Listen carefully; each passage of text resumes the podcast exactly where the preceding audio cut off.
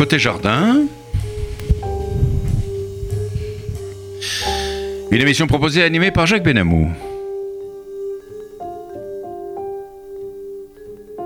Notre ingénieur du son aujourd'hui sans sa barbe, c'est Louise Denis.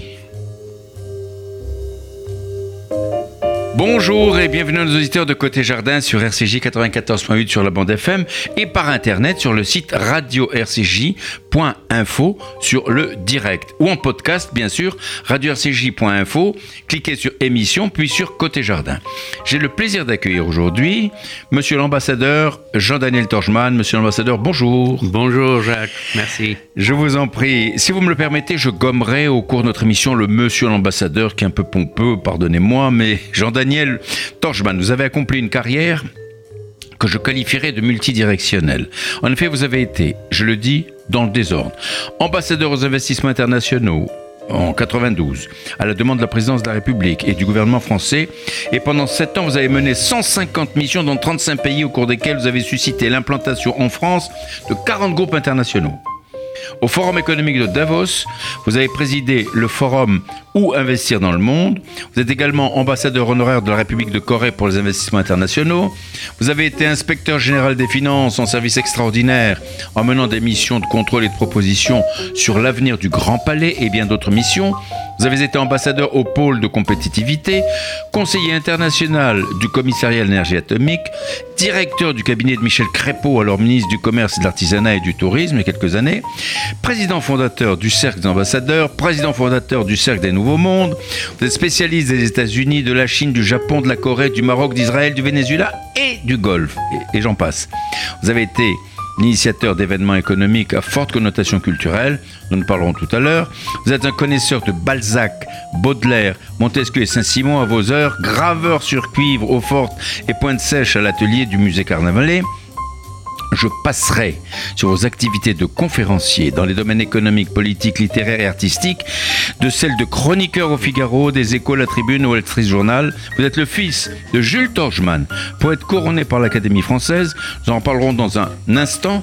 Vous êtes diplômé de Sciences Po Paris, licencié en droit, ancien élève de l'ENA, promotion Robespierre 70, ancien élève du Trinity College de Dublin et diplômé de la Harvard Business School. Alors pour terminer cette brève présentation, je rappellerai que vous êtes officier de la Légion d'honneur, chevalier des arts et lettres, commandeur du Wissam Alaouite du Maroc et commandeur du mérite civil espagnol. Ouf Alors, Jean-Daniel Tojman, après ce brillant tableau dont vous êtes le reflet, qu'est-ce qui vous fait courir aujourd'hui? Mon cher Jacques, là, on a passé en revue toute une vie. Hein. On voit, ah ça redonne sûr. Enfin, vous êtes jeune quand même. Vous êtes très jeune. Hein. très jeune encore, euh, oui. Euh, il faut le dire vite. Non, je vous en prie. Euh, non, je crois que de toute ma vie, j'ai voulu connaître et comprendre le monde, connaître les phénomènes économiques qui sous-tendent l'évolution des pays, pourquoi certains pays se développent et d'autres pas, et d'essayer d'adapter les leçons qu'on en tire aux réalités françaises. Hmm. Alors, euh, Jean-Daniel Torchman, que faisaient vos parents? Alors, euh, mon père a été euh, un, grand, et un grand poète, il est, mort en il est mort il y a quelques années. il a été journaliste pendant dix ans.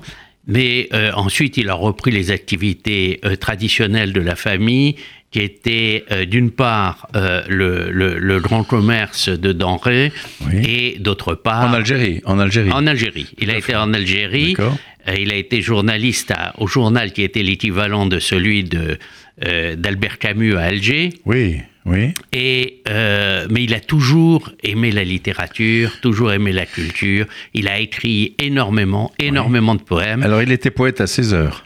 Il en quelque sorte. il est presque professionnel. Oui, presque professionnel. On, on, lira tout à l'heure. On se fera un plaisir, On lira. Avec beaucoup de plaisir. Deux poèmes de votre papa tout à l'heure. Alors, qu'est-ce qui vous a attiré, Jean-Daniel Torjman, vers cette diplomatie essentiellement tournée vers l'économie internationale? Euh, depuis jeune, c'est ce que je voulais faire. Oui. Euh, euh, comprendre les grands phénomènes économiques, connaître le monde, et ça, évidemment, être rentré à ce qui était à l'époque la direction des relations économiques extérieures, c'était le point central. parcourir le monde, rencontrer les dirigeants, rencontrer les acteurs de la vie économique et voir ce qui marche et ce qui ne marche pas. Oui. Alors, de toutes les activités, expériences que j'ai citées il y a un instant, laquelle vous a le plus marqué? Ben, Je dirais qu'il y en a eu deux majeurs qui m'ont vraiment formé. Euh, d'abord, d'avoir été ministre de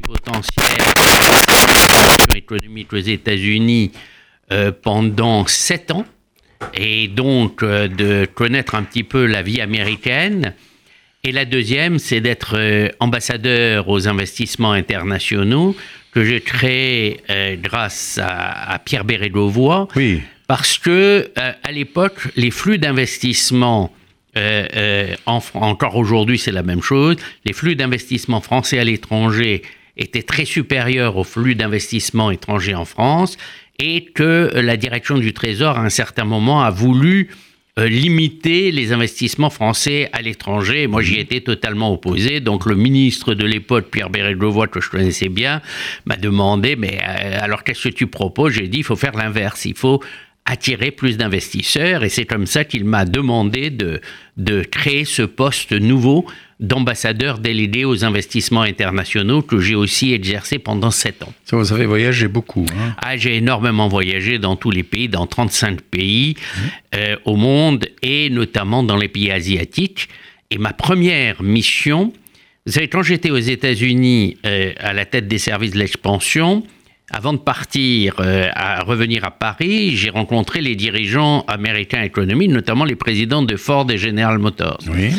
Et ils m'ont dit, mais mon cher, vous venez 15 ans trop tard. Je leur ai dit pourquoi? Parce que je ne savais pas qu'en 79, le président Giscard d'Estaing s'était opposé à l'implantation de deux unités majeures, une de Ford et une de General Motors en France. Ah bon? Et pour quelle raison il s'opposait Mais Parce qu'il était sous la pression de l'industrie euh, française. qui ne ah voulait pas de concurrence. Et ça, c'était une erreur majeure.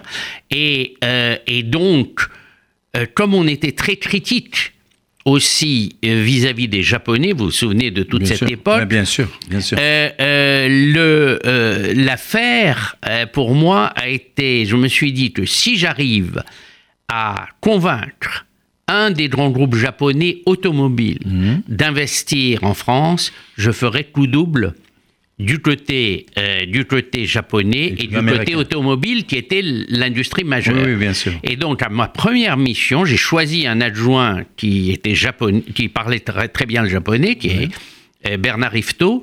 Nous sommes allés euh, au Japon et nous avons rencontré tous les dirigeants et il a fallu, j'ai fait 13 missions au Japon euh, avant de ramener Toyota en France. Et eh oui, mais c'était une très bonne chose au point de vue de l'emploi, en tout cas. tout à fait, et au point de vue économique, euh, à tout point de vue, parce que c'est une firme majeure. tout à fait. Alors, Jean-Daniel euh, vous avez créé le Cercle des ambassadeurs. Quels, euh, quels sont ses buts? Ben, Quand j'étais ambassadeur aux investissements, j'ai créé deux clubs un club qui est un club de multinationales. Il y avait 50 mhm. multinationales que je réunissais tous les mois parce que la solution des problèmes est la voie ouverte pour les nouveaux projets. Et donc, avec mes collègues des finances, nous écoutions euh, les investisseurs et ils nous disaient, voilà, nous avons des problèmes, ceci et cela, nous les réglions, et ce qui fait qu'on a créé une atmosphère de confiance qui a permis d'avoir de très beaux projets. Et la deuxième euh, chose, c'est que les ambassadeurs, les ambassadeurs à Paris sont d'un niveau exceptionnel. Les ambassadeurs étrangers à Paris sont des grandes personnalités. Vraiment. Euh, je les connais tous. Euh, ils sont absolument remarquables. C'est pas du copinage de la part. Ah non, non, non, non, c'est du top pas n'importe qui, quoi. Ici, c'est du top level. Et donc, il fallait euh, leur présenter la France dans la richesse de sa diversité, à la fois sur le plan politique et économique, mais aussi culturel, scientifique et, et de sortie agréable. Donc, depuis 93, euh, je réunis ce groupe pratiquement tous les mois et nous faisons à la fois des visites et des rencontres. C'est formidable, donner une image de la France formidable. Alors, vous avez également créé le Cercle des Nouveaux Mondes. Oui, parce... quel, est, le, quel est son but? Le Cercle des Nouveaux Mondes, c'est d'essayer de comprendre là aussi ce qui se passe dans le monde en faisant venir des personnalités de premier rang. Par exemple, le prince Turki Al-Faisal est venu nous parler, le fils du roi Faisal, qui a été le chef des services spéciaux euh, euh, arabes d'Arabie Saoudite. euh, le chat d'Iran, le jeune chat d'Iran, et des, des quantités d'autres. On a eu euh, 50 dîners pour ce cercle que j'ai créé avec une dame qui s'appelle Fadila Palmer et qui dirige une entreprise financière de consultants financiers. C'est formidable. Alors, Jean-Daniel Torchman, comment trouvez-vous que tourne le monde en ce moment? Alors, la Russie, avec la réaction de Poutine, l'assassinat en Angleterre des espions russes, le danger du nucléaire iranien, la folie de Kim Jong-un en Corée du Nord. Que pensez-vous de la future rencontre entre Trump et Xi Jinping, le- le président de, de la Chine Alors, si on Ouais, alors, regarde Oui, alors allons-y. Si Comment on regarde sur le, le long terme, nous avons euh, notamment en Europe une période inouïe de paix, puisque depuis Oui. 1945, il Oui. n'y a pas eu de conflit Oui. majeur. Il y Grâce a eu des grâce à l'Europe. Grâce à l'Europe. Européenne. Ça, c'était euh, quelque chose, et ça reste quelque chose de fondamental, de ne pas avoir de bataille entre Français et Allemands. Mhm. Ça, c'est vital. C'est vital, et c'est pour ça qu'il faut préserver à tout prix l'Europe. Et là-dessus, les initiatives qui sont prises par le président de la République de rapprocher la zone euro de l'Union européenne doivent être suivies, quelle que soit l'opinion politique des uns et des autres, nous devons aller dans, dans ce sens. Donc de ce côté-là, Oui. ça marche relativement bien. La pauvreté disparaît dans le monde. Elle diminue à une vitesse Ah bon, V, véritablement, par centaines de millions. Euh, si vous voulez, ça c'est dû au développement d'abord de la Chine et de l'Inde, mais moi j'ai connu, je suis allé pour la première fois en Chine en 73. Oui. La misère était partout. J'étais en Mongolie, j'étais à Xi'an, j'étais à Canton. C'était un, un pays d'une immense misère. Oui, oui, bien sûr. Maintenant, la Chine, c'est la prospérité. Il y a plus de millionnaires en Chine qu'en France. Oui. Beaucoup plus. Oui, mais parce qu'il y a quand même beaucoup plus de Chinois. Il y a plus de Chinois, mais Ils la quoi, France ils était quoi, beaucoup deux plus riche. milliards, Ils sont 2 milliards. Non, non, euh, 1 milliard 4. 1 milliard 400. C'est milliard pas mal. 400. Mais enfin, la pauvreté en Afrique, par exemple, vous savez, des, des pays. Ça euh, s'améliore, ça s'améliore, mais la, la pauvreté en Afrique restera quelque chose parce que le développement de l'Afrique est colossal en, en démographique. Oui. En 1930, il y avait 130 millions d'Africains. en tout. En tout, tous les pays ensemble. Oui, oui, oui. oui. Et maintenant, 1930, c'est pas vieux. Non. Maintenant, c'est euh, euh, 1 milliard 300 millions et en 2050, 2 milliards 500 millions. Donc, même s'il se développe, euh, la pauvreté reste parce qu'il y a trop d'enfants. Il faut qu'ils maîtrisent d'une manière Mais- ou d'une autre leur démographie. Mais qu'est-ce qui aura le courage, justement, de dire arrêtez de faire des gosses? Ah, Qu'est-ce qui aura le courage? Quel est le, quel est le- C'est le, le l'évolution. chef d'État qui dira à ces pays Bon, c'est bien, vous êtes formidables, on peut vous aider, mais quand vous faites 7, 8, 10, 15 gosses, comment voulez-vous qu'on avance? Comment Ce voulez-vous sera avancer l'évolution vous-même des sociétés. Vous voyez par exemple au Maroc ou en Tunisie, la natalité euh, baisse fortement. Euh, Il y a une enfin, il y a évolution quand même, il y a quand même des familles de 7, 8 gosses Bien sûr, hein. bien sûr. Mais personne ne peut faire dans d'autres pays ce que fait la Chine. Oui. La Ah oui, Chine ah a oui. décidé d'avoir Un seul enfant par famille. Oui, mais c'est peut-être un peu juste quand même. C'était un peu juste. Maintenant, ils relâchent. Maintenant, ils ben, vont avoir un petit peu plus. bien sûr. Alors, vous m'avez interrogé sur, Sur- les relations Oui, entre, entre Xi Jinping et, et Donald Trump, Trump, entre la Chine et Les États-Unis les États-Unis. La Chine et les, plus les États-Unis font maintenant 50% de l'économie mondiale. Oui. C'est ahurissant. Moi, j'ai connu la Chine Oui. quand je suis allé pour la première fois dans le début des années 70, où elle représentait 1% Oui, oui, oui. du PNB mondial. Maintenant, ils sont à 16-17%. Et ils continuent à progresser au rythme de 6 ou 7% par an. Alors, co- comment vous expliquez ça? Ah ben, par un retournement complet des facteurs. La Chine, d'abord, c'est un, un immense pays. Oui. Euh, la Chine est éternelle. Et la Chine a une civilisation euh, comme le- la civilisation juive, quatre ou cinq fois millénaire. La Chine est un pays ultra civilisé. Les, euh, il y a euh, 214 euh, euh, euh, caractères chinois qui se traduisent par euh, 10 000, 20 000, jusqu'à 50 000 idéogrammes. Alors, quand on pense que la, la Chine n'est pas un pays neuf qui débarque de rien, c'est une très grande civilisation. Et la Chine a toujours été unique, c'est-à-dire que les Chinois sont, les Han, sont 92% de la population. C'est un pays très uni. Et à partir du moment où Deng Xiaoping, que j'ai rencontré avec Pierre Régrin. Oui, oui, oui. Ah oui, en 1979. C'était un, un- un monsieur petite taille, Oui. mais une boule d'énergie et une vision extraordinaire, qui nous disait, vous êtes menacés par la Russie, nous le sommes aussi, donnez-nous les technologies, s'ils attaquent en, en- en Europe, nous faisons un autre front. Donc, la Chine a libéré son énergie. Et elle, elle n'a pas d'hostilité pour le moment entre les élites et le peuple. Mhm. Le peuple a vu que le Parti communiste, qui représente 90 millions de personnes, Oui. euh, euh, se développe. Mais je vais vous donner une anecdote qui est, qui est surprenante. Mhm. J'ai été invité à faire une conférence sur au, au- au cœur même du parti, c'est l'école du parti, c'est l'école de guerre pour l'équivalent de l'école de guerre pour les civils, pour les hommes de les hommes et les femmes de 40-50 ans, ceux qui vont devenir vice-ministres ou vice-gouverneurs. Et vous savez où se trouve cette école? Elle se trouve à l'intérieur de l'école des mandarins à Pékin. Oh là là. Et qu'est-ce qu'il y a à l'intérieur de cette école? La tombe de Matteo Ricci, le successeur de Saint François Xavier qui dirigeait les jésuites euh, en Chine. Alors Saint François Xavier ne parlait pas chinois, mais Matteo Ricci a vu qu'il fallait apprendre le chinois. Il a passé le concours des mandarins et il était avec la robe jaune et son tombeau est dans l'école des mandarins, qui est l'école du parti. Donc, si vous voyez ça, vous comprenez toute l'histoire de la Chine et la constance. Et aujourd'hui, pour entrer à l'ancienne université impériale de Pékin, qui est la grande université première de Chine, c'est 1 sur 10 000 Wow. avec un concours national. 1% du 1%. Et alors là, vous comprenez les talents qu'il y a à l'intérieur de la Chine. Et c'est pour ça que nous aussi, euh, il ne faut pas refuser la sélection à l'entrée des universités. Bien sûr, alors de la Chine à la Russie, il n'y a qu'un pas. Alors que pensez-vous de la réélection de Poutine? C'était Ah ben, Poutine, Poutine lui-même alors. Poutine a assisté à l'effondrement de l'Union soviétique Oui.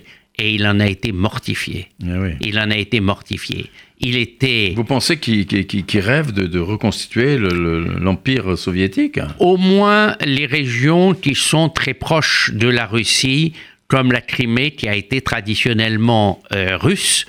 Et donc euh, euh, là, euh, je ne dis pas la même chose du Donbass qui est ukrainien, mais la Crimée et Sébastopol, euh, euh, ils ont récupéré une partie de ce qu'ils avaient depuis des siècles.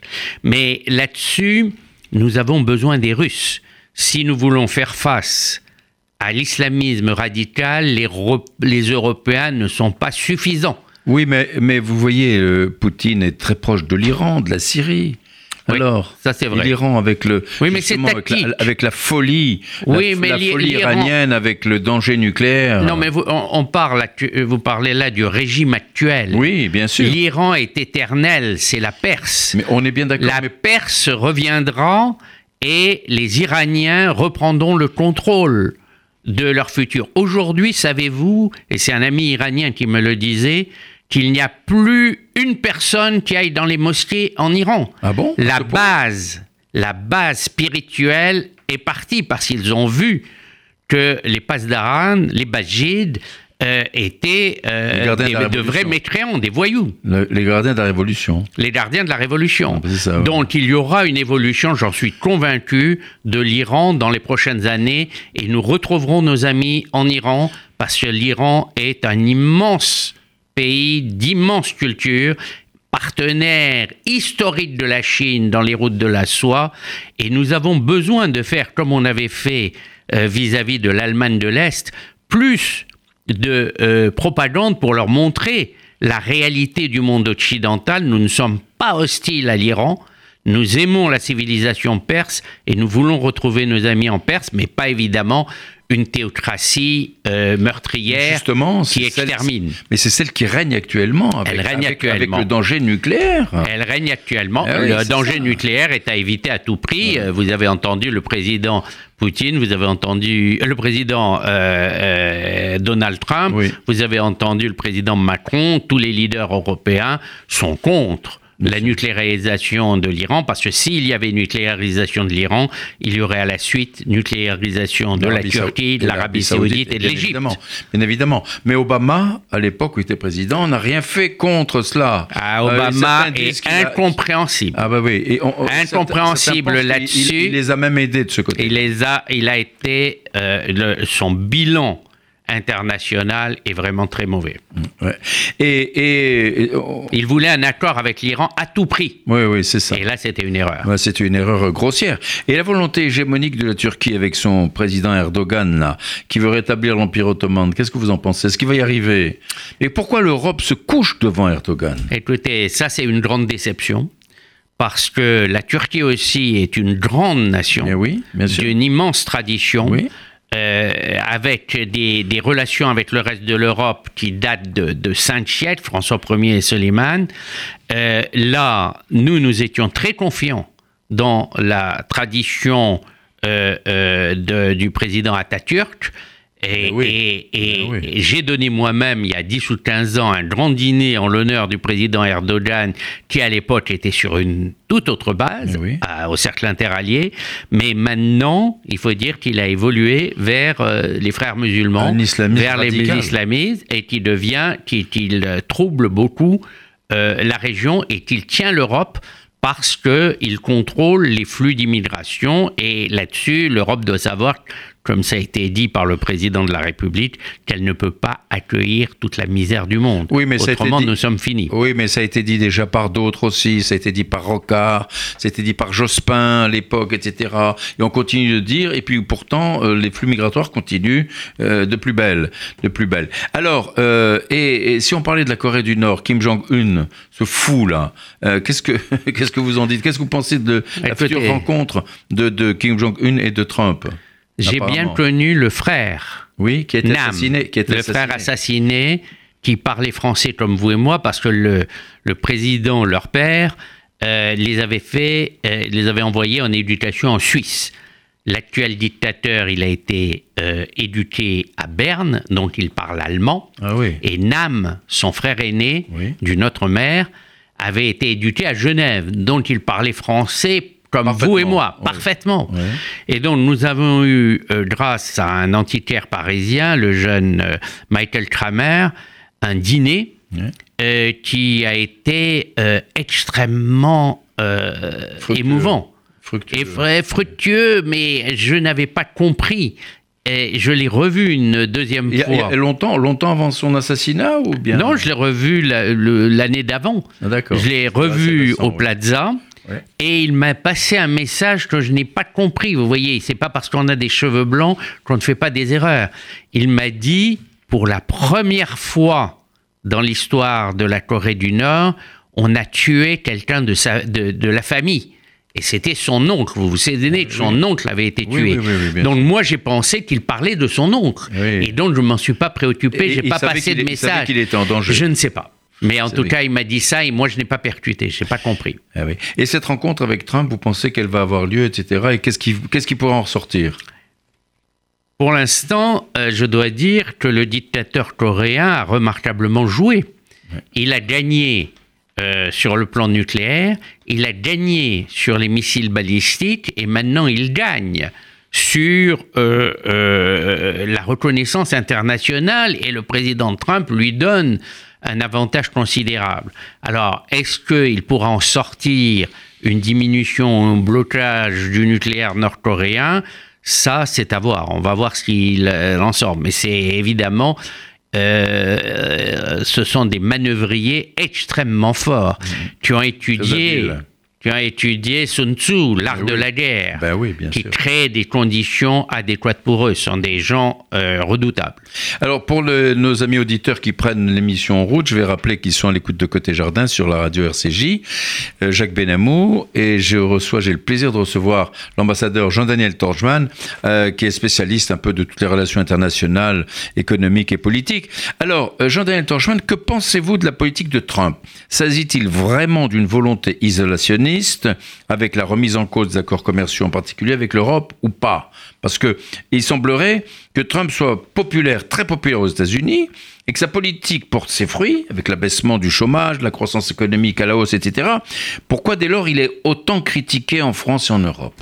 Alors, mon cher Jacques, beaucoup de questions. Oui, D'abord, sur le plan euh, économique, il a pris une mesure majeure la diminution de 1500 milliards de dollars d'impôts, ce qui équivaudrait pour la France à l'é- l'élimination de 300 milliards euh, d'impôts étalés bien sûr sur une dizaine d'années. Donc, par ce biais, il a donné un coup de fouet à l'économie, il a enthousiasmé la bourse et il a permis un certain développement. Donc de ce côté-là, sur le plan économique, ça s'est bien passé. Alors je vais aux États-Unis euh, dans ben, la semaine prochaine, dans, dans une dizaine de jours, et je vais euh, passer 15 jours à Washington pour rencontrer euh, différents dirigeants et aussi euh, pour un projet formidable qu'une américaine qui s'appelle Carol Brookins lance de créer une fondation pour l'alliance stratégique franco-américaine au- auquel je participerai. Donc je rencontrerai et j'essaierai de comprendre, si on peut comprendre, ce qui s'est passé. Parce que le président Obama, ah, là il avait bien joué, avait mis 10 ans à créer une alliance de tous les pays euh, du Pacifique, le Trans-Pacific Partnership, et d'un trait de plume, le président Trump l'a rayé de la carte. Pour moi, c'est une grave erreur. Ah. C'est une grave erreur et il faudrait qu'il reprenne l'angle avec les uns et les autres, mais pour l'instant, son équipe euh, n'est vraiment pas stabilisée, puisque vous voyez Oui, comme moi oui. que euh, les dirigeants euh, tournent. Donc, sur le plan commercial, le vrai problème, c'est la Chine.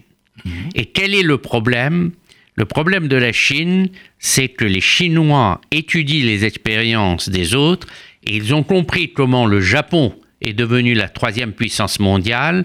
Si vous voulez, une monnaie à deux aspects. Un aspect commercial pour gagner les marchés, et un aspect financier pour les échanges financiers.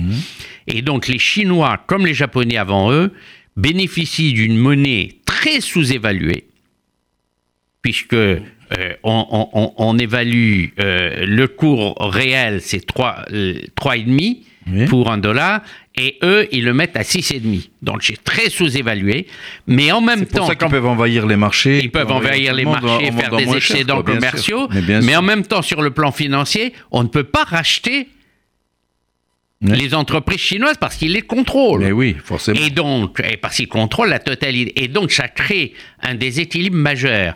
Et le président Trump, c'est le seul pays au monde qui puisse lever ce genre de problème. Ni la France, ni l'Allemagne, ni aucun autre assez pays. puissant. oui. Parce- on n'est pas assez puissant. Oui. Autrement, il nous punit. Et donc, c'est là qu'il y a le problème. Et Trump avait dit qu'il traiterait ça, et pour l'instant, il ne l'a pas traité, mais peut-être qu'ils vont revenir sur ce sujet de, de- des taux de change. Mais vous savez qu'il y a des intérêts majeurs qui sont en cause. Si on augmente la valeur de la monnaie chinoise, les importations vont coûter plus cher aux Américains, les bénéfices des entreprises américaines vont diminuer.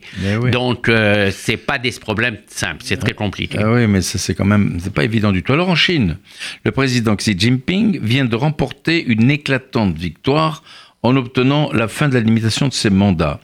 La Chine ne va-t-elle pas devenir une dictature? Non, non, sous Mao ah, bah, oui, bah, non, non, non. le- Je crois que les, les Chinois ont tiré les leçons euh, du passé, du passé sanguinaire, des millions de morts. euh, du grand bond en avant, qui a été euh, où on a décimé, on a tué des, des millions de paysans et notamment des paysans les plus capables euh, sous prétexte mais d'égalité. pourquoi, mais pourquoi tuer comme ça cette population? C'est comme, Parce que comme Staline qui a massacré ça. Euh, population. parce qu'il a fait, il a fait une erreur en oubliant que la Chine est d'abord un pays agricole et une société paysanne. Mao.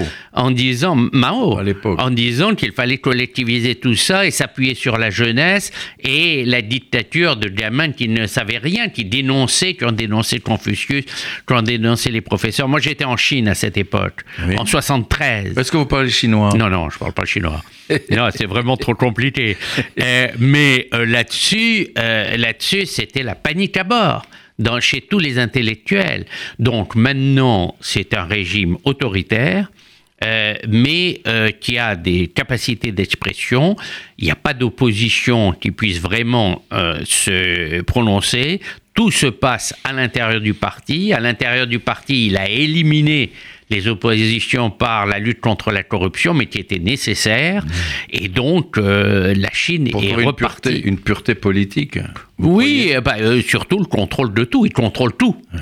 Il est à la fois, vous savez que l'armée en Chine dépend du parti. Elle ne dépend pas du gouvernement. il contrôle l'armée, il contrôle le parti et il contrôle le gouvernement. Donc, euh, il y a pas, et il est relativement jeune et il a les sept membres du Politburo sont euh, choisis par lui. Et à sa botte, bien évidemment. Donc, pour l'instant, et puis la Chine continue à se développer. C'est ce que regardent les gens. L'économie marche, la prospérité. Quand vous avez connu la Chine de, de, 73, des années 70, où il n'y avait pas une voiture, si c'était une voiture officielle, tout le monde était à vélo et tout le monde avait euh, la vareuse Mao. Oui, bien sûr. Et les imbéciles d'intellectuels français qui se proclamaient euh, maoïstes, qui ne voyaient pas les massacres qui étaient derrière. Euh, et moi, je me souviens, c'était en 79, le changement à l'Hôtel de la Paix qui a été créé par un juif, euh, un juif irakien d'origine, à Shanghai, euh, Sassoon, qui, avec euh, Lord Laurence Kadouri, était, ont créé le, le, Shanghai moderne des années 1920 à l'Hôtel de la Paix pour la première fois, au lieu d'avoir des jeunes filles en costume Mao, en vareuse et pantalon vert et veste vert en gros drap, mmh. on a eu des filles avec la jupe fendue jusqu'à la cuisse. Et là, j'ai dit, ce pays va se développer parce qu'il s'ouvre au monde. Mais justement, c'est formidable. Alors, la Chine est aujourd'hui, euh, vous le reconnaissez, la deuxième puissance économique mondiale.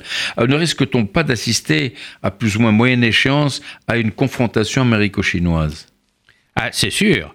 C'est sûr, il va y avoir la confrontation, mais euh, euh, d'une manière globale, les intérêts chinois et les, et les intérêts américains sont profondément liés. Profondément liés. D'une part, c'est les Chinois qui détiennent le plus gros stock euh, de bons du trésor euh, américain. Eh D'autre part, l'économie américaine fonctionne avec des produits et à relativement bon marché euh, chinois. Donc, à mon avis, il n'y aura, pas de, il y aura pas de bataille. Qu'est-ce qui peut se passer? Quels sont les points de dérapage? Alors, pas les, les, îles contestées avec le Japon, parce que là, je pense, malgré les promesses ah de Trump, ils trouveront des accommodements. Le grand problème, c'est Taïwan et euh, de voir si un jour euh, la Chine veut euh, aller sur Taïwan. Là, il peut y avoir une bataille. Et le deuxième grand problème, c'est la maîtrise du monde digital avec d'un côté les grandes, les GAFA, et d'autre côté Baidu, Alibaba. Là, il peut y avoir aussi une autre bataille qui peut dégénérer. Euh, écoutez, l'avenir nous le dira, hein, bien sûr. Hein. Et euh, est-ce que Trump, pour revenir à Trump, est-ce que vous pensez qu'il soit réellement en mesure d'aider à l'établissement d'une paix entre Israël et les Palestiniens? En reconnaissant Jérusalem comme capitale de façon parfaitement légitime et normale, etc., euh, bon, ben, il exacerbe un peu le, la haine des autres.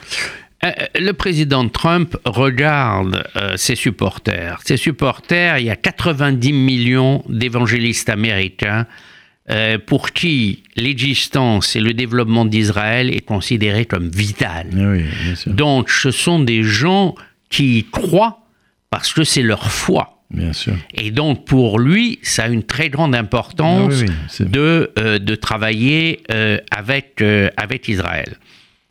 Israël est la seule démocratie au Moyen-Orient, et vous avez vu que dans le monde arabe, il y a une évolution profonde, notamment en Arabie saoudite, qui a proposé aux Palestiniens une autre capitale que Jérusalem. Tout à fait. C'est quand même un événement absolument extraordinaire. Mm, mm. Et puis les pays du monde voient euh, les batailles internes des pays arabes et notamment les drames qu'il y a en Syrie, au Yémen, en Irak et ailleurs.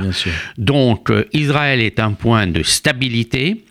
Euh, euh, il y a euh, un, un travail à faire, mais vous avez vu que le, le premier ministre palestinien a failli se faire assassiner Oui, oui, oui. en allant à Gaza. Donc il y a, ce ne sera pas si simple que ça. Alors dites-moi un peu, monsieur l'ambassadeur Jean-Daniel Torchman, pourquoi Israël est-il autant honni par les Européens? Pourquoi? Bah, je crois qu'il y a toujours eu, le président de la République l'a dit, l'antisionisme est la forme actualisée de l'antisémitisme. Et l'antisémitisme, nous l'avons vu à travers les siècles. Et D'où il vient de beaucoup de sources. Des sources religieuses. Les Juifs ont toujours été euh, très rigides dans leur foi. Pourquoi il y a eu une bataille entre les Romains et les Juifs dans l'Antiquité? César voulait l'alliance avec les Juifs et elle a, elle a eu lieu pendant longtemps. Mais les Juifs refusaient d'avoir des divinités euh, dans le temple. Bien sûr. Et donc il y a eu une bataille. Donc tous les torts ne sont pas du côté des, des- des Romains.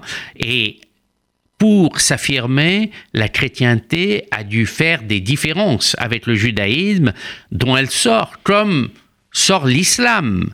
Lisez le Coran, à toutes les pages, on ne parle que d'Abraham, d'Isaac, de Moïse et de Jésus. Donc il y a une filiation très très forte. Et, et- et les Filiation- Juifs... oui, une filiation très très forte que l'islam rejette. Qu'il rejette en disant voilà, les, les, euh, Pas les- tous, les, pas juifs, les- tous. les, catholiques, Non, les non, non, sont, des mécréants, sont des mécréants, c'est écrit noir sur blanc dans le Coran. Oui, alors il y a des tendances comme ça, Ben et il y a d'autres tendances. Moi, j'ai habité au Maroc, et vous savez que Sa Majesté euh, Mohamed V s'est opposé à ce qu'il y ait une discrimination pendant la guerre Oui. entre les juifs marocains Oui. et les arabes marocains. Bien il sûr. a été le rempart, Ah oui, alors que la France formidable. était sous le régime de Vichy. Et, et- et pour gagner la guerre, les tabors marocains, les tirailleurs algériens, les tirailleurs sénégalais qui étaient aussi en majorité musulmans, se sont battus pour nous et avec nous Bien sûr. euh, sur tous les fronts. Euh, mon beau-frère a été euh, dans euh, la bataille du Mont Cassino, Isidore, Oui, et il y avait des musulmans de tous les côtés qui se battaient avec nos troupes. Sûr. Donc on n'a aucune hostilité à avoir envers les, les- les musulmans, mais il y a une frange de l'islam radicale et qui veut l'extermination, et contre eux il faut se battre. Mais on ne sera pas seul. Oui. On ne sera pas seul. Il y a tous les pays du monde. Euh, le même problème se pose pour les Chinois, pour les Singapouriens et pour d'autres pays. Et même les Russes et les Indiens. On est minorité musulmane avec qui on veut vivre en très bonne intelligence, mais ne pas être soumis et ne pas, euh, ne pas souffrir d'attentats comme on le vit. Eh bien oui, bien sûr. Alors, on- revenons en France, euh, Jean-Daniel Torchman, Euh, si vous le voulez bien. Avez-vous pris connaissance du discours du président Macron à l'Académie française? Alors, le français peut-il ri- rivaliser avec l'anglais aujourd'hui? Aujourd'hui, ça me semble difficile, mais la France est un pays de très grande culture, de très grande histoire, d'un rayonnement mondial incroyable. Je vais vous citer une anecdote qui m'est arrivée à Pékin. L'ambassadeur donnait un dîner d'intellectuels à l'occasion d'un de mes passages, et je parle avec ces intellectuels chinois qui connaissaient Balzac aussi bien que moi. C'est formidable. Mais c'est stupéfiant. Ouais, fort. Balzac est connu par. Alors je leur ai dit. Comment vous, vous lisez un auteur français du début du 19e siècle Eh. Et vous savez ce qu'ils m'ont répondu? C'est éternel, c'est la comédie humaine. Absolument, la comédie humaine, tout à fait, tout à fait. Et il y a un livre formidable chinois qui s'appelle Balzac et la petite tailleuse chinoise. Je recommande à tous de le lire. Il est écrit Et en la français. petite Tailleuse. Tailleuse, La, ah oui, une oui, fa- oui. la femme du, euh, la, fille du tailleur. Et de qui euh, ce- Ah, c'est un nom chinois. Bon. Mais euh, Balzac et la petite taille chinoise. À lire, je le dis à nos à lire. Alors dites-moi, alors c'est bien sûr honorable de vouloir diffuser la culture française dans le monde, parce que la France en a les moyens. Voilà la question. Ben oui, parce qu'on a un réseau de, de, de, de lycées français à l'étranger absolument considérable. On a un réseau diplomatique aussi considérable. Bon, Et- espérons-le. Alors, euh, en matière de culture française, vous avez été euh, à bonne école avec votre papa, Monsieur Jules Torgman, qui, comme je disais il y a un instant, avait été couronné par l'Académie française dans euh, son livre, pour son livre Dans le nuage incendié, où il publie 100 poèmes. Nous allons, si vous voulez, pour le plaisir, en lire deux. Allez-y, attaquez le premier, et comme ça, je lirai le deuxième. Voilà. Alors, le choix est difficile, mais je vais vous lire un, Oui, c'est un magnifique, qui s'appelle Cheval qui parle. Ma colère inscrite sur la peau du fleuve s'est changée en torche. Elle m'illumine. Tant que je me cabre en trouant le ciel avec mon œil jaune, je suis le cyclone. Puis ma fureur tombe, ma figure est bleue, cheval assagi, je mâche et remâche la rouille d'un champ. C'est magnifique. Alors moi, euh, je vais lire un, un livre qui a été qui s'appelle Le Ventriloque et ce poème, un livre, je dis un livre, un poème. Ce poème a été écrit par votre papa et dédié à votre, à votre fils, à son petit-fils Oui, à Nicolas. Le Ventriloque. L'ami ventriloque toujours m'interloque. Il parle créole, il parle espagnol, mais aussi hébreu. Mots sortis du ventre qu'arrive à capter ma vieille caboche. Pour les digérer, j'en fais un dialecte, à saveur exquise, dont je me délecte. Seul avec moi-même, comme d'un vin frais, par douce gorgée. C'est absolument magnifique, hein, vraiment. Hein. Donc, euh, Jules Torgeman dans Le Nuage Incendié, sans poème, paru aux éditions d'Art Somogy. Alors, euh, Jean-Daniel Torgeman, nous arrivons au terme de notre émission. Vous qui bouillonnez, vous n'arrêtez pas. Quels sont vos plus prochains projets Qu'avez-vous sur le feu en ce moment? Alors, d'abord, je crois que euh, tout le pays doit se recueillir et faire des funérailles nationales. À tous les gens qui sont assassinés par... Absolument. Bien sûr, oui. oui. Et Mais vos, vos projets à vous euh, ben, je- nous allons créer, comme je l'ai dit, une fondation Oui. euh, d'alliance stratégique entre la France et les États-Unis. Mhm. C'est un très beau projet qui est financé par une dame américaine, Carol Brookins, euh, que je suis là-dessus. Eh bien, écoutez, c'est magnifique, c'est un projet superbe. Je vous remercie, Jean-Daniel Torchman. Je rappelle à tous qui sont à l'écoute de Côté Jardin sur la radio RCJ 94.8, également par internet sur radio-rcj.info à la rubrique Côté Jardin. Euh, j'ai reçu, j'ai eu l'immense plaisir d'accueillir aujourd'hui M. Jean-Daniel Torchman, son excellent Jean-Daniel Torchman, qui est ambassadeur de France. Merci, Jean-Daniel Torchman. Merci, Jacques Benamou. Au revoir. Au revoir.